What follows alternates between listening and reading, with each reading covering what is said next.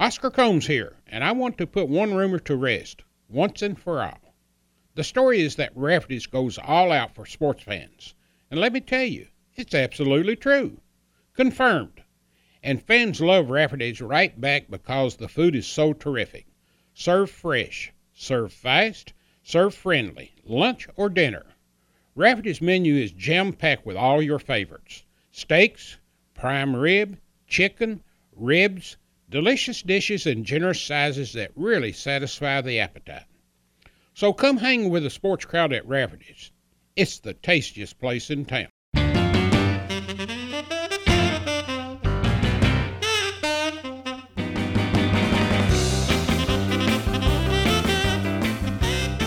Welcome to Conversations with Oscar Combs, presented by Rafferty's and Double Dogs Chow House.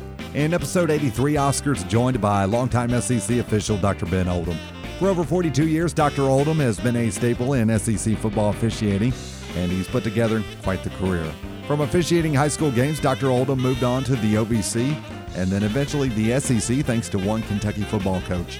We'll find out why Dr. Oldham turned down the NFL and the process of becoming an SEC official. Oscar and Dr. Oldham will reminisce about Saturday nights in Baton Rouge and some encounters with Mike the Tiger. Dr. Oldham has officiated more consecutive bowl games than any other official, and he has the stories to back that up. And for those wondering why he has never officiated a game at UK, you'll get that answer. He has served as an on field official, the chief replay official, evaluator of referees, and now serves as a game day observer for the conference. Dr. Oldham has established himself as one of the most respected officials in the SEC, and this is one play you don't want to miss. This is Conversations with Oscar Combs, presented by Rafferty's and Double Dogs Chow House, and his guest, Dr. Ben Oldham.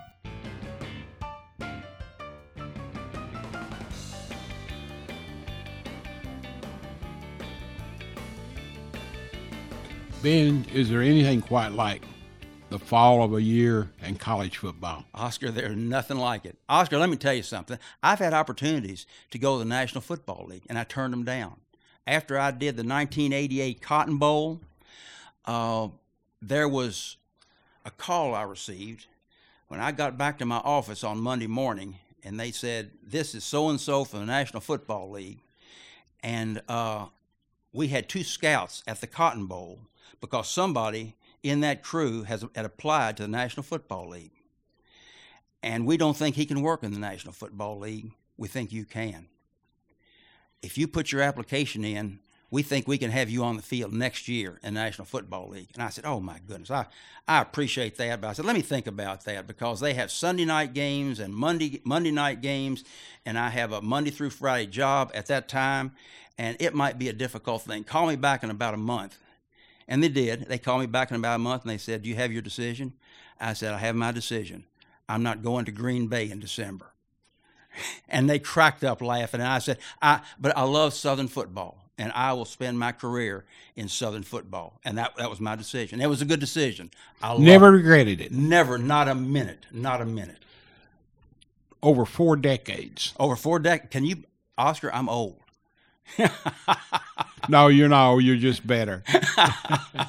so, so how does a country boy from Georgetown, Kentucky, wind up in this business of pulling out little yellow flags and throwing them on the field and running up and giving all kinds of weird signs and funny story.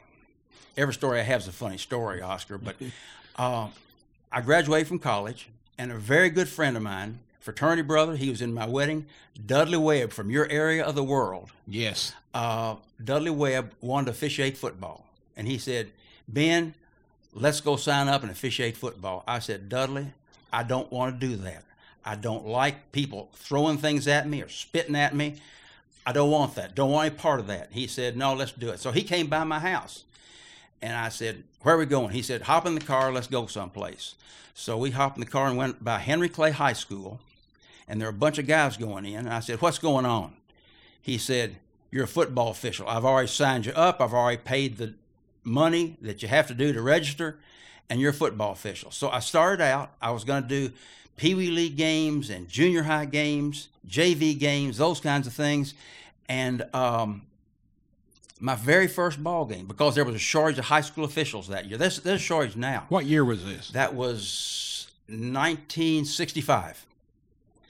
And um, Just out of college? just out of college. And my very first game was Henry Clay versus Bryan Station at Stoll Field. My very first ball game. And so with a with a full uh, with a full crew of uh, local officials from Georgetown, B. Showalter, who was a great official. He was at the downside of his career. George, George Lusby, who's a county judge exec- executive in Georgetown now. Uh, those those people um, got me on their crew, and I called a full high school schedule my very first year, and uh, did that for six years. And I said, I kind of enjoy this. I, I think I'll apply to the OVC. I'll, I'll see if I can move up a little bit. Now, what was your day job along with You couldn't make a living just on calling I was football uh, games. I, I was a high school physics teacher. Uh, in in college, I was a, a physics major and a math minor. Uh, but I was a high school physics teacher and a track coach, and so I could I could do that in the in the fall of the year because I was spring uh, had the springs open because of uh, of track, and um, I, I, did that for for a while. I applied for the o- OVC. Uh, this, the OVC took a chance on me. Uh, officiated in the OVC for four years. It really enjoyed it, uh, and then I thought, you know, I may give the SEC a shot. This was in uh, about 19- 75. And um, I put my application in, and um, the year I applied, there were roughly a thousand applicants, and the SEC took one. I remember during that period of time, Fran Curci was just livid. He felt like that they drew the line up between Tennessee and Kentucky, the SEC, and that Kentucky was only in there for basketball. And he was always upset that on the roster of officials, you never saw anybody with a residence in Kentucky. Fran Curci had an awful lot to do with me getting in the Southeastern Conference. There, there are three people. Fran Curci, because he was on the coaches and officials committee, that he was raising Cain because there was nobody there to do clinics, nobody there to work scrimmages to get an SEC look because uh, major college football it's it's a different game and you can't just bring in high school officials to work those games but Fran Curci wanted a Southeastern Conference look in his scrimmages to talk talk to him about rules. So he was raising Cain.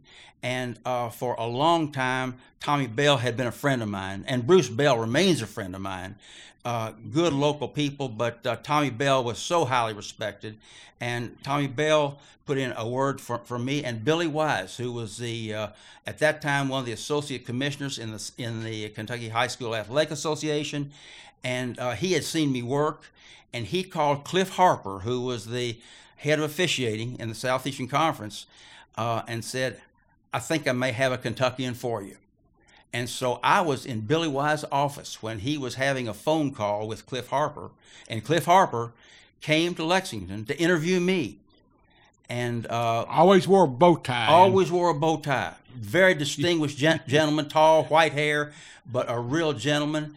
And uh, about a month later, I got a phone call and a letter in the mail saying, uh, We'd like you in the Southeastern Conference. And I was ecstatic because I thought I had no chance in the world because I, I, didn't have a football playing background in, in college. I, uh, and that I, was important in that it, era, all right, all right, getting me, jobs. Let me, let me tell you the way the, the guidelines used to be. There were categories. In order for them to look at officials, the first grouping of officials that they looked at were former players in the Southeastern Conference. And then the next level below that, if they couldn't find anybody, uh, officials who worked major college games but were officiated by SEC officials. And those were schools like Tulane and at that time Memphis State, Georgia Tech, schools like, like that. That's the next level. The next level down, level three, and again, I ran track in college. I didn't play college football. Next level down, level three, major college football official. Again, I didn't play college football. The next level down was a transfer official from another major conference, from, from the Big T- the, the Big Ten, the Southwest Conference, Big East, whatever it was, a transfer official. I was coming out of the OVC. this this was uh, Division Two A. No, this, I was not that. the fifth level, fifth level, I was other. Th- these were women and and old men and whatever. But I came in under other. But a lot of that had to do with Fran Curci wanting another, wanting a Kentucky official in the Southeastern Conference, and then with the support of, of Tommy Bell and Billy Wise from the Kentucky High School Athletic Association, and that was that was my trek to get there. First SEC game you worked? Uh, I worked a game. It was a uh, a game in the in the Superdome uh, with, but I, I was a clock operator in that in that game, and a wonderful a wonderful experience to, to work that kind of thing. Do you still have clock operators today? Yes, yes. That they're called the alternate official. The alternate official operates the clock, and then if somebody gets hurt, as we had in our game, it seemed like used to they had one of these big old cables that would run up down the sideline with it. Still have a cable. Still have the cable. Still have a cable. Yes, yes. As a matter of fact, there have been times when somebody has tripped over the cable and unplugged the thing, and then the clock goes goes down. They have to bring an engineer on the field to plug the clock back in. So, uh, so that first game. That first game was was in the uh, Superdome, but my first real fun experience, the the greatest experience I had, probably one of my first games on the field. It was in Baton Rouge on a Saturday night and there's nothing like Baton Rouge on a Saturday night. I, we talk about that all the time. Oscar, let me you can you smell that moss coming uh, up from the river. Oscar, the fir- first time I took my wife, and I, and I traveled with, with my wife a lot. She is a big football fan, and thank goodness she she is supportive of what I have have done. Uh, but my first, the first time I took her, to a game in Baton Rouge. We flew in about the end of the workday on Friday night, and I said, "Let's rent a car and drive down. I want to show you Tiger Stadium before the crowd really does pick up because they they get crazy around game time." All right, this was around five o'clock on Friday night before a Saturday night ball game we got down there. The and roads there were, were people everywhere. Oscar, they were parked on the sidewalk. They were tailgating. They partied all day. They partied all night. They partied all day the next day. By game time, they were ripe. They were absolutely ripe. And, and my experience in walking down the tunnel, I'll never forget. It was it was LSU and Wake Forest walking down the tunnel, and every step it got a little bit brighter and a little bit louder. And I stepped out, and it was deafening, and it was so bright. And I thought, Lord, there's no place in the world I would rather be than Baton Rouge on a Saturday night. This this is an atmosphere that cannot be compared. And it was. Oh, it was. It was. And and, and, and they really hate it when TV says we got to play before Oh, oh, there's dark. no. They there, hate day games. There is no doubt about. It. Fun, funny story about that that ball game. I had a a pass in my area, and uh, the pass was an uncatchable ball, and the fans were booing like crazy. You know, it, it was pass interference, and the coach coach was screaming and hollering. I walked aside. I said, "Coach, if that ball had been catchable, it'd definitely been pass interference. He said, Ben, let me rant a little bit. I'm trying to get these fans in the ball game, and they're not. let me just talk to you now, for a minute. Do you remember what year that would have been? Oh. I mean, that sounds like that had to be Charlie Mack. It was Char- Charlie Mack, absolutely. Yes. Yeah, and a good good guy. I, Charlie Mack and I. A good old Kentuckian uh, from his days under Bear Bryant. All right, let me tell you something. Char- Charlie Mack, uh, between plays, TV timeout, he would talk to him about stories about Paris and all that kind of thing, about Kentucky things the snap of the ball, he would be on my case like you would not believe, calling me everything in the world, and then timeout. Ben, let me tell you what's going on in Paris right now. A, great, a great guy, though. My first trip to Baton Rouge was 76, Kentucky. Uh, Kentucky beat them pretty good, 30 something to 13. That was their, uh, one of their better years. Wait, I take it back, that was 77, not 76. And uh, the uh, SID there, which I'm sure you knew at the time, a guy by the name of Paul Manasseh. Absolutely. He's now gone. Yes. But he came up to me and introduced himself and asked me about did I know Charlie Mack from Kentucky days. I said, Well, I knew of him. I didn't know him that well. He said, Now, do you know our routine here? And I said, No, I don't. He said, Well, are you traveling with a team? I said, No, I came down commercial. He said, When well, after the game, there's a 10 minute cooling off period. Charlie Mack will come out and talk to the media. And then one hour after the game, the clock will be going up in the press box. One hour after the game, Charlie Mack will come up and he'll eat pizza with y'all. And he'll drink a little beer. and then whenever the license gone, he goes. And I said, Well, how long is that? And he said, Until the license media person leaves. Really? Yes. And so I said, Well, I don't drink, but I said, I'll have a Coke and I'll eat pizza. and we sit up there and the last three people left was me and a Baton Rouge rider, and Charlie Mack at ten minutes to three. Oh, you're kidding me. 10 minutes to think. And Wow. that was routine back in those days. You don't have that kind of relationship with media and coaches anymore. Right. Yeah, they'll give you three and a half minutes at it. Right. Media probably doesn't deserve any more than three and a half minutes too. But anyway, that that was the experience, and I had that same experience that you had.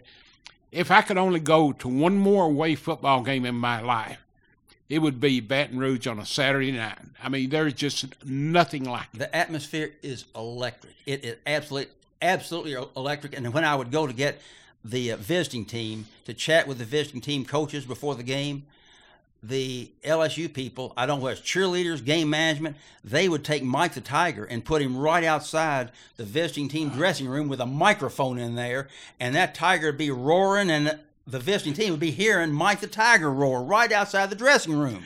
that same night, pregame, I'm walking the sideline. I go in the press box for a game. The Kentucky team is there in the tunnel, right where their locker room. They're getting ready to come out. You know, and this is Art Still, Derrick Ramsey. I mean, the great Oh, team. my. and they get ready to come out there. So they come out. They're going to wait and come out with the LSU team. So when all the cheering is, Right. they won't get the booing. So just when they run out, they walk up, and unbeknownst to Art Still is this tiger cage you're talking about. Mike the Tiger. And and Mike the Tiger was in there, and so just as they started to come out, this cheerleader for LSU comes up with what looks like a baseball bat, but it was bigger, and he takes it and wrecks it through there, and That's Art Still turned and looked. I mean, he turned white. And after the game that that night, he told me, he said, "You know what?" He said that guy crossed the line for me, never got close to me the first time. And I said, "Why is that?" He said, "I had to change uniforms but that, that that's I know that story's true because I've been there. I've seen that. I've seen it. so, so what was the, the first year like, and then evolve a little bit more on uh, some of the places you went to. The first first first year, uh, being a young official, I was 32 years old when I got in the Southeastern Conference. I was very young. what kind of pay did you get for doing a game back then? Uh, maybe 250 dollars a game. And what does it run now? Uh, my check after a game is probably in the vicinity of three thousand dollars. Yeah, plus expenses. No, I, I- take expenses out. Take out expenses that, out. yeah. Does that is that true for all the on field officials Yes, now? yes. At, at one time, they had uh, levels of officials. They, they had the more experienced guys. The more experienced guys got paid more, but everybody gets paid the same now. But now it can fluctuate from conference to conference Yes, or not. absolutely. And I, and I have no idea what the other conferences Mm-hmm. make. But when uh, uh, Boyd McWhorter, you mentioned Boyd McWhorter, Great guy. a terrific guy, but he Oh, Georgia professor. Yes, yes. He was he was the commissioner, and he he would come in and talk to the officials before before the game. I mean, before our conference started, and he said, "Fells, let me tell you one thing. You're in the best conference in the country. We think you're the best officials in the country, and nobody will be paid more than you are. I will make sure that no officiating group. Now, I don't know what that's like now, but Boyd, Boyd McWhorter says, I know what they're paid, and nobody will be paid more than you are. He was certainly a man of his word. Without a doubt. Loved that cigar. I love the cigar, without a doubt. Yes. So uh, you uh, you you continue this and you sort of move up the ladder. You you've worked uh, more postseason games than any football official.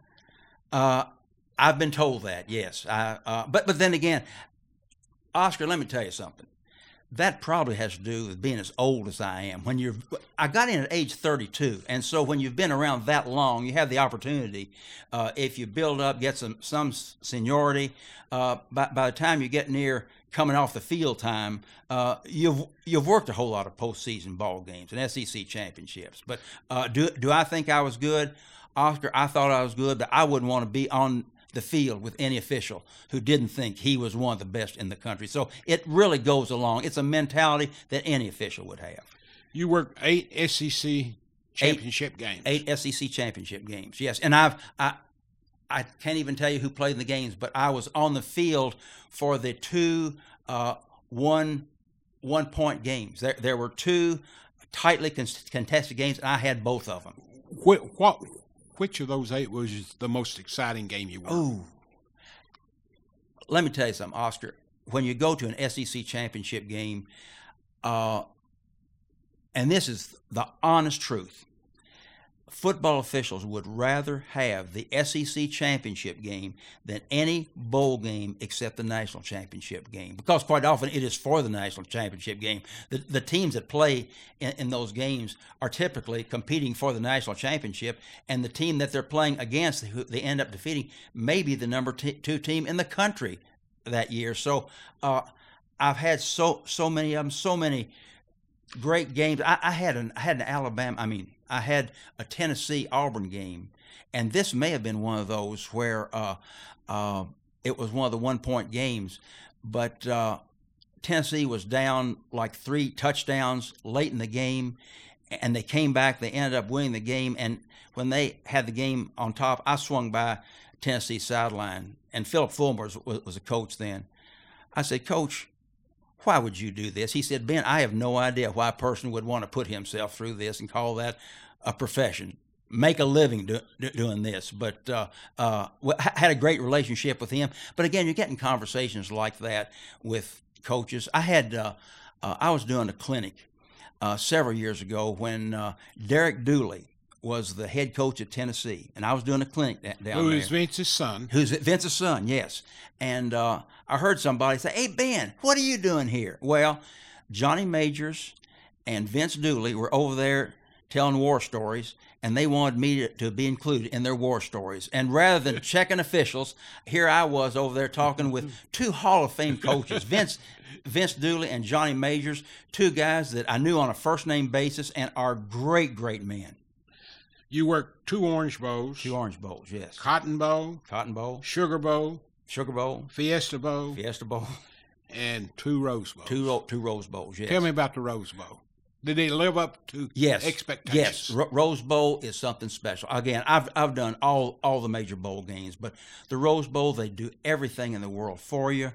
Um, the uh, my wife, again, who travels with, with me a lot, but the families all go to the big, big bowl games. But uh, I didn't get to go to the Rose Bowl parade because I was involved in pregame kinds of activities. But my wife and the other wives had a police escort to the Rose Bowl parade. People had been camping out for days to have a good seat, a good place to stand for the Rose Bowl parade. My wife, again, and the other wives had a police escort and they were taken to the reviewing stand and they had coffee and donuts waiting for them at the reviewing stand. Please, that's, they had, when they took the officials from our hotel to the Rose Bowl, they shut down the highways in Los Angeles. People were honking horns, but we had like six or seven uh, chips, motorcycle policemen, police cars, zero traffic, shot straight to the Rose Bowl, and there was a reviewing line like like a, a, red carpet for a Hollywood event, wanting autographs. There was nothing like the Rose Bowl. Nothing like the Rose Bowl. You go to all these bowl games. You probably got the most expensive, the most valuable college bowl ring collection of anyone in history. I mean, most people are lucky to get stretching. one, let uh, to, but now you're you, stretching, Oscar. I, you, you in, just in history, told me how many bowls you in in, in history. In, in history is a big stretch, Oscar. I know it, but like you said, I, you're an old man and you worked it for 42 years. Nobody else had the opportunity. now, which ring are you wearing today? I'm wearing a Rose Bowl ring today. The Rose Bowl ring today. I, I, I love I love the Rose Bowl ring, but but then again, all all the all the rings, all the watches are something special. Have you ever taken the time to go to Google or eBay and just look the value of those rings you've got? I have not, but they're not for sale. They're not for sale. I haven't checked. the uh, the the the is that the crowning jewel for a football official at the end of the year? Is that like you going ten and two or 11 and 1 getting to work a bowl game? Without a doubt, yes. The um, early on when I started out officiating football, there weren't that many bowls. Again, I, am old. Five Oscar. or six, seven. I, uh, yes, it, there, there, weren't many bowls at all, and it was a big deal to get a bowl game. When I in 19 following the 1987 season and 1988. I got the call. I can tell you where I was sitting in my office when my phone rang, and it was Gordon Pettis from the Southeastern Conference. He was the supervisor of officials then. And uh, he said, Ben, you're ranked number one in your position. You get your choice of bowls. you have uh, you can work the Blue Bonnet Bowl. At that time, there was a Blue Houston. Bonnet Bowl Houston. In, in Houston, or you can work the Independence Bowl. You didn't want to go to Shreveport. I, I, I've been there twice. I, I, I did not want to go to Shreveport. You've not got your uh, and room reserved for next year. I, I do not. I know. no, I do not. But, but We're- really, we're- we're re- gonna make Tim Brando very upset now, but- Really, the, the the people there in Shreveport, they were great. They were absolutely great. But then it, his offer was, or he said, the Cotton Bowl. I said, I want to go on New Year's Day. He said, the Cotton Bowl's yours, and it was it was absolutely wonderful. But let me tell you something. We we flew into Dallas, and we had a a pennant around our necks that uh, had the Cotton Bowl logo, and they said, you go into any place in the Dallas area, and that is entry into anywhere you want to go. I don't care how long the lines are, you go the front of the line. And, and they, they took care of it. It was wonderful, but it was it was a balmy time, beautiful day until the day of the game. A cold front came through, and I've never been as cold in my life. We had, uh, we went out and we bought everything we could put under our fishing gear. All of us looked like Michelin men. I, I mean, we had stuff stuffed under there just to warm us up a little bit. One of the fellas, I looked down at him, and that's before they had longer pants for the officials and we all had knickers on. I looked down at him, looked like he had growths on the back of his legs. And I said, Joe, what's wrong with you? He said, electric socks. I have a battery. I have a battery under my socks. He he wore electric. It was that cold. Oscar, I've never been as cold in my life. But again, it was a great ball game. That was the that was that the, was the way it was in '76 for the Peach Bowl in Atlanta. oh really It was coldest football game I've well, ever been well, to. th- th- this is the game where Tim Brown, the Heisman Trophy winner, Mm-hmm. uh, there was a rule change the following year because of what happened with him. His girlfriend had given him a towel with his name and his player number on this towel. And one of the Texas A&M players, it was Texas A&M and Notre Dame, one of the Texas A&M players on a kickoff ran up and grabbed Tim Brown's towel jerked it out of his uh, football pants and ran to the other side. You know, one of the twelfth man, the 12th man, Yeah. uh, uh, waving that that towel. Tim Brown chased him and jumped on his back to get his towel back. And I have a picture in my weight room of trying to keep Jackie Sherrill off the field. We were trying to keep the coaches off the field. Coaches, let us take care of this. We are going to take care of things. And now, if you check the rule book, the towels that hang around the player's waist to keep their hands dry can have nothing on them. No player number, no uh, name on there is totally white because of that instance that happened in the 1988 Cotton Bowl, and I was part of it. You, uh, we we talk about officiating crews, and today, SEC we speak of. Uh, Are you assigning games as a crew, or do you mix and match officials from week to week? Uh, when I came in, you mixed and matched, matched officials from week to week. Now there are crews totally who travel. Now, now the replay officials do not travel with a crew. They they are assigned separate games, and one of the reasons why the replay officials have a second role of evaluating the officials postseason. They, they will pull us together in late January to see who the officials, who the good officials are, but they don't. They want to see all the crews during the course of a season. How many crews will you have in any given year, say in the SEC? Uh, I think it's nine nine crews now. Okay, now let's just say for whatever reason, uh, the commissioner suspends two officials for one or two games because of whatever, Yes, missed a play yes, or whatever. yes, How yes. do you feel that group? Have you got some standbys, or how yes, do you mix there that? there are supplemental officials, but the way the way it works to keep from embarrassing people, uh, the the first month of the season, the schedule is released. But after that, uh, you know, the the first month there are a lot of of um, warm up type type games, lower lower level games, and, but mm-hmm. before the conference. Non-conference games. Yes, and then after that, it's week by week. So if the commissioner or the supervisor officials wants to pull an official or two officials out of a game, it's not going to embarrass him. There may be shifting around. That that official may have made a right call, but he is put in a different ball game because you don't want to send him back to Alabama or to LSU If or been a bad experience. Wi- wi- without a doubt. Now, now in basketball, you have a situation where officials are not allowed to call a game at a school at which they attended. Same uh, foot, football is very much the same way. You now, cannot, now, in basketball, they sort of make that even more conservative in the fact that you don't call it a, a, a, game necessarily in your own town. I know a lot of this. Same thing. Same thing. Now, it's, have it's, you ever called a Kentucky game? Uh, not no no never never in my past role on the field or in the replay booth. The answer is no. Okay. But now my role did, has, did, were were you given the option of doing that, or was that just a rule you could not do it? Rule I could not do it. Okay. And the way the rule is beyond even what you're saying. You can't call if you went to that school, or if you were a teammate of the head coach, or if you played for that head coach, because uh, when when I got got in, the conference was primarily a Georgia, a Georgia and Alabama conference, and a lot of the players played for uh, whether it was uh, uh Bear Bryant or uh, Pat Dye. Well, or, for example, Pat Dye coached at Auburn for years, but he played at Georgia. Played, played at Georgia. And if I remember right, the same thing was true with Dooley, wasn't it? Yeah, in he, reverse. At, Auburn, yes. Now, f- funny, funny story about Pat Dye, and I, I apologize for the stories, but you, no, no, no. you mentioned a name, and all of a sudden a story pops into my mind. I was. Uh, I had an Auburn game. I, I called the Auburn Georgia game probably five years in a row, the oldest football rivalry in the South and, and they assigned me that ball game five years in a row. I love to call the ball game. They were both great teams. They're they're always really really good good teams. Uh, but uh, I was this was around uh, the 14th of November. I was taking a birthday card down to mail mail to my mother, and my my family was with me at the ball game.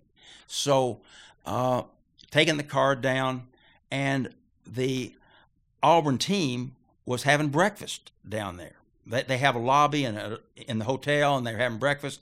And uh, Pat Dye and I, because I've been on the field for a long time, he saw me, waved to me, and my 10 year old son was there with me. And he walked up, and I said, Do you want, do you want to meet uh, Coach Dye? Oh, yeah, of course. Well, um, I, I, walked over to Coach Dye. I said, Coach, my son would just, just like like to meet you. He he likes Auburn football, and he would just like like to meet you. And Pat Dye walked over to him, a ten year old boy, put his arm around him, and said, "Son, I'm going to make you a war eagle. I I want you on this Auburn football team."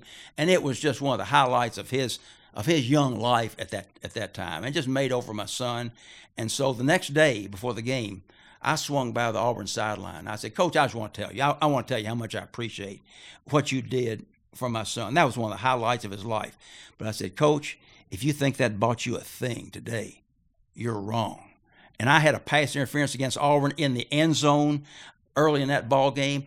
Pat Dye wouldn't even talk to him. He wouldn't even look at me. I was, but again, I uh, Oscar, there, there, are so many stories like that that uh, and great great coaches. Pat Pat Dye, we had a great relationship. Johnny Majors and I had a great great relationship.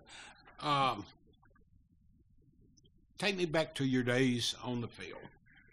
Uh, first of all, would you rather be an official that was out the umpire out in the middle field working, or did you like to work the sidelines where you could sort of have a little personal banter with the coaches? I was always deep. I was always a deep official. I was always uh, field judge, side judge, that that position, and I like that because uh, Oscar, I, I, ran track in college, and I prided myself from being for being fairly fast, and I like to see what what kind of speed the uh, defensive backs had and, and, the offensive runs. I know one of my early ball games in Baton Rouge, uh, Charles Alexander, Alexander the Great. I heard you outran him to the end zone well, one day. Let's let's talk about that, Oscar. Okay. That's. Okay. Uh, uh, I, I, was hoping he would break one because I at that time I thought I was fairly fast. You know, young guy. I, I thought I can I want to test him. I want to see what he's like. Well, that team was sticking him like like uh, teams do Benny Snell now. I mean, they they are keying on him, and they were sticking him. Midway in the fourth quarter, he swung out on a sweep, and a couple of defensive backs came up to make the tackle. I was moving up to get a good spot of forward progress. And as I was moving up to get forward progress, he turned the corner and went past those two defensive backs, and he went past me and I had to turn and go with him. And we went stride for stride down the sideline. And my first picture in a newspaper anywhere was in the uh, New Orleans Picayune. Uh, the two of us were going down near the goal line, and it said the caption was "Ref races Alexander to the goal line. Charlie won." Let me tell you, Oscar, he may have beaten me by about six inches, but I was closing on him. That weight room mentality of yours sort of paid off that day. Tell me a little bit about your weight room mentality. Well, I I have a full weight room in my basement. I've I've exercised with weights since I was 14 years old, and I don't miss. I still lift pretty heavy weights, but uh, uh, I, I, enjoy it. It's it's a good emotional release for me. I lift weights down in my weight room, but uh, it, it's it's been a major part of my life, and you know, maybe one of, one of the reasons I didn't play college football, Oscar, when I started college, I weighed 140 pounds. I, again, I ran track. I was fast, but uh, I wouldn't have been very successful on the football field, especially the way football was played back then. It was Billy Series football. It was run the ball as three yards in a cloud of dust. I couldn't do that. By the time I was a senior and in a weight room, I weighed 185 pounds, and, and I was still running track and uh, I was I was approached about uh, playing playing football my senior year in college, but I. I'd been been away from it for so long that that was not not really a good, good option. But uh, again, that weight room and ta- I was a competitor. Believe me, I was. A, but again, uh, Oscar, any official on the field, he has been involved in athletics and he's a competitor. Let's talk about the officials on the field for a minute. For our listeners that watches the games but really don't know the integral details of, of officiating, tell me describe what each official does on the field, what the responsibilities are, and then what you've got six guys out there. That's Oscar. It's eight. Oscar, you're not you're not watching the game like. Now wait a minute, wait. Oscar, you're not. You got you get you don't, get, don't, don't even go there, Oscar. You got six. plus you got the referee back there, and then you got the deep guy. See, right. now you tell me though, when there's a disagreement, is that where the referee is the ultimate arbiter? No, so no, the referee, walk us the, through the referees. The, the, there, there is a conversation. If there is a call that is made, the official making the call comes to the referee, and the referee uh, makes the announcement, but he does not make the call, and he is not an arbiter of any of any kind. What happens if two ref two officials sees the play differently? When that often happens, and it usually happens deep, one of the officials throws a pass interference flag, and another official comes to him and says, and this is the way we instruct the officials now. You don't say, Do you think that ball was catchable? You don't ask him the question. You say, That ball was not catchable. Pick up your flag. So, uh, is there any uh, discussion about was that was good... the was the ball catchable in the Kentucky Missouri I'm game? not. I'm not going to talk about that. Uh, I, I, I, can't talk about okay. individual calls, Oscar. I, okay. I, do, do I have an opinion? I absolutely have an opinion but I can't I can't talk talk talk about that. But I mean that's the type of play you're talking oh, about. Oh, absolutely. And, and, so and so one official would come to the other official, but he doesn't. He never asks a question because. So so I, the first official, the the second official trumps it when he says it wasn't catchable. He he can trump it. Yes. And if the other official said, no, that ball was catchable, then you go with the official who said the ball was catchable. Now, he he wouldn't throw his flag if, if he if, if he thought the flag if the ball was uncatchable. So he he throws his flag. Somebody come, comes across the field and tells him, Ben, that ball was not catchable. Fine, I'll pick up my flag and stick it in my pocket. So, but one official does not overrule another one. One official may may say, I saw the whole play. Let me give, me give an example. I was calling a game at Auburn a number of years ago, and I was a fairly young official. And there was an official who called a late hit piling on. A, a uh, defensive player came and hit on, on top of the pile late. Official threw his flag on top of the pile, and I was across the field, and I saw the whole thing. The official was too close and he didn't see the reason the guy piled on. There was another player who came and hit this player in the back and drove him onto the pile. I said, You don't have piling on. You've got a block in the back. He said, What? I said, I saw the whole play. You make the announcement the referee. You've got blocking in the back. He said, Fine. And, and he came up to me after the game. He said, Oh, You're exactly right. That was a block in the back. So uh, again, those kinds of things are done, and the off officials, the, the officials who are on the other side of the field, have to be watching the whole play because somebody right on top of the play may not see something in his peripheral vision that is the deciding factor in that play. Is is the officials on the field um, got certain areas that they Yes. protect? Yes. Explain that. Yes, the the the referee, the white hat, watches the quarterback and the tackle on his side of the field. So if there's a holding by that uh, right tackle, typically the right tackle, if there's a holding by the by the right tackle, um, uh, he will he will be responsible for for that. The center judge now watches a little bit of the quarterback, but more of the left tackle. So he watches the other tackle. Now, can they make calls on other players if they see something major? Absolutely. Now, the the two wing officials, the the head linesman and the line judge, they watch the line of scrimmage, but they but they also watch the um, the sec the slot man quite often. What he does, what's done to him. Linesman, line judge. The deep the, the, the umpire. The umpire stands right behind the defensive line. The the umpire watches the snapper, the center, and the two guards. Was was there a chop block? Was there stand up of the player knocking somebody else over over the legs of another player? Was there holding, trying to get up the middle? Was there a pull and shoot? Did did, did one defensive player pull an offensive player out of the way so another a linebacker might be able to run through? So he watches the the snapper and the two guards. The the the three deep officials. I was a deep official on the outside of the play and I watched the widest receiver on my side of the field. I know I was having a conversation with uh, Fran Curci one time. He said, Ben, tell me a little bit about uh, LSU's defense. Well, I couldn't talk to him about that. Any, I, I couldn't. You know, you, you can't talk to coaches about what, what you saw. Anyway, he had people grading film that he, he knew what LSU did and what they couldn't do. I said, but I'll tell you one thing. I can tell you what size shoes a wide receiver wears. I knew everything about him. I knew I, when I did the national championship game, um, uh, Peter Warrick, the great receiver, he he made some incredible plays in that ball game. But I knew when he was a hot receiver, he would come out and line up wide, and I'd see his thumbs go up, and I said, "They're throwing the ball to him." I don't know whether defensive back saw that. I saw it, and I was on him. I was on him like a duck on a bug.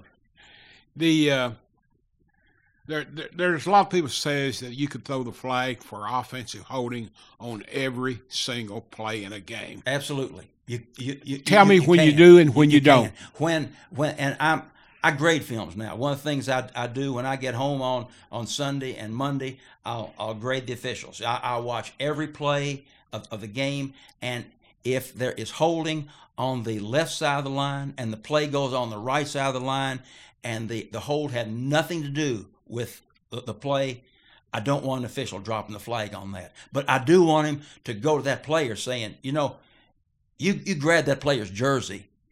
If that play came to your side, it's a 10 yard penalty. You know, it's it's on you. So uh, the the umpire is the one who calls holding most of the time. And so is that at the point the point of contact when, when, the play is right at that area then if there is a takedown unless it is wide wide out in the open everybody the fans can all see it and it is a a wrestling hold a takedown then then you go ahead and call it for the integrity And, and how do you explain that to the fans that you made a determination just opposite of what you did earlier? Like it really didn't affect the play, but it's so out in the open that instead of 20% of the fans seeing it, now 90% see it. Well, I, I don't explain anything to fans.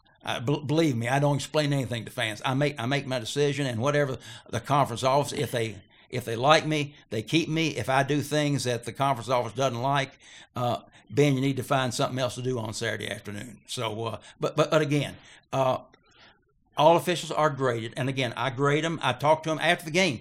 I have my, like I mentioned to you earlier, I have uh, a Surface Pro computer that the SEC bought for me, and I have every play of the game I grade, and so it's a touch screen. And so as the game goes on, if it's a play that I want to talk to them about after the game. They're about 25 plays typically. I'll hit hit the touch screen, a star will come up, and so after the game, I'll bring the officials back in, and I'll hit a button on my Surface Pro that hits says favorites. It lists all those plays, and I said, okay. With 10:14 left in the first quarter, there was a play that was up the middle, and it looked like that snapper may have been grabbed a jersey. Tell me what you were looking at. What? And he said, well, uh, that play, I didn't think it affected the play that that much. And I said, well, it did. You got a downgrade on that one. That that that was not that was not the kind of uh, overlook that you make on that. So I talked to him again about 25 plays during the game. There there was a, a game I was I'm trying to think where I was a couple of weeks ago. Uh, the the official on the field signaled touchdown, and he signaled uh, defensive pass interference. After the game, we looked at it, and I said, first of all, the ball came out. We had to review it. The ball came out. It was not a touchdown, but the offensive pass interference, I mean, the defensive pass interference, the, the defender hardly touched him. It wasn't close. I said, Tell me what you were looking at. He said, I have no idea. He said, on the field it looked pretty good, but I said, he said, I see what you see now. He said, it wasn't there, and it wasn't there. And he was absolutely, or is absolutely. I can't remember which game that was, but I, I saw that game. Oscar, it, it, wasn't close. I mean, he he could have reached out and grabbed him. I mean, I don't see what he was looking at, Oscar. But it's the same official. Same official. Yes, yeah. yes. And, and, but but again, he is a terrific. He, he may be he may be our number one field judge. He is absolutely outstanding. But occasionally you have a hiccup. When you grade these officials, these games, does each official get an actual grade like an A, B, C, or D, or a 98 or 96? Or? 98, 96, yes. That uh, if there is a if there's a call that's missed, the lowest down downgrade, the smallest amount you take off is four points. You start at 100, lowest is four points, and it goes up to eight or 10 points. What What do you consider an okay score? Uh, officials, if they get below a 96, they they they're calling me, Ben, let's talk about this. You, you know, tell me what what can I do to to improve this? This just is not who I am as an official. So let's to be competent in SEC, you should be ninety six and above, uh, without a doubt. Without a doubt. Does, does, does let's say out of most of them work 10, 12 games, yes. I presume. Yes. And let's say that someone has three games at ninety two, and the rest of them are ninety six or above. What kind of year has he had? Not very good. It's unlikely that that official would get a bowl game. And when we meet together in January, there'll be a lot of discussion. Uh, does this fellow rise to the level of expectations for an SEC official on the field? If his judgment is not sufficient to keep him on the field another year, because again, the SEC, it is the major college conference in the country and the expectation is that the officials on there need to be working the kind of game at that level that, that the players are.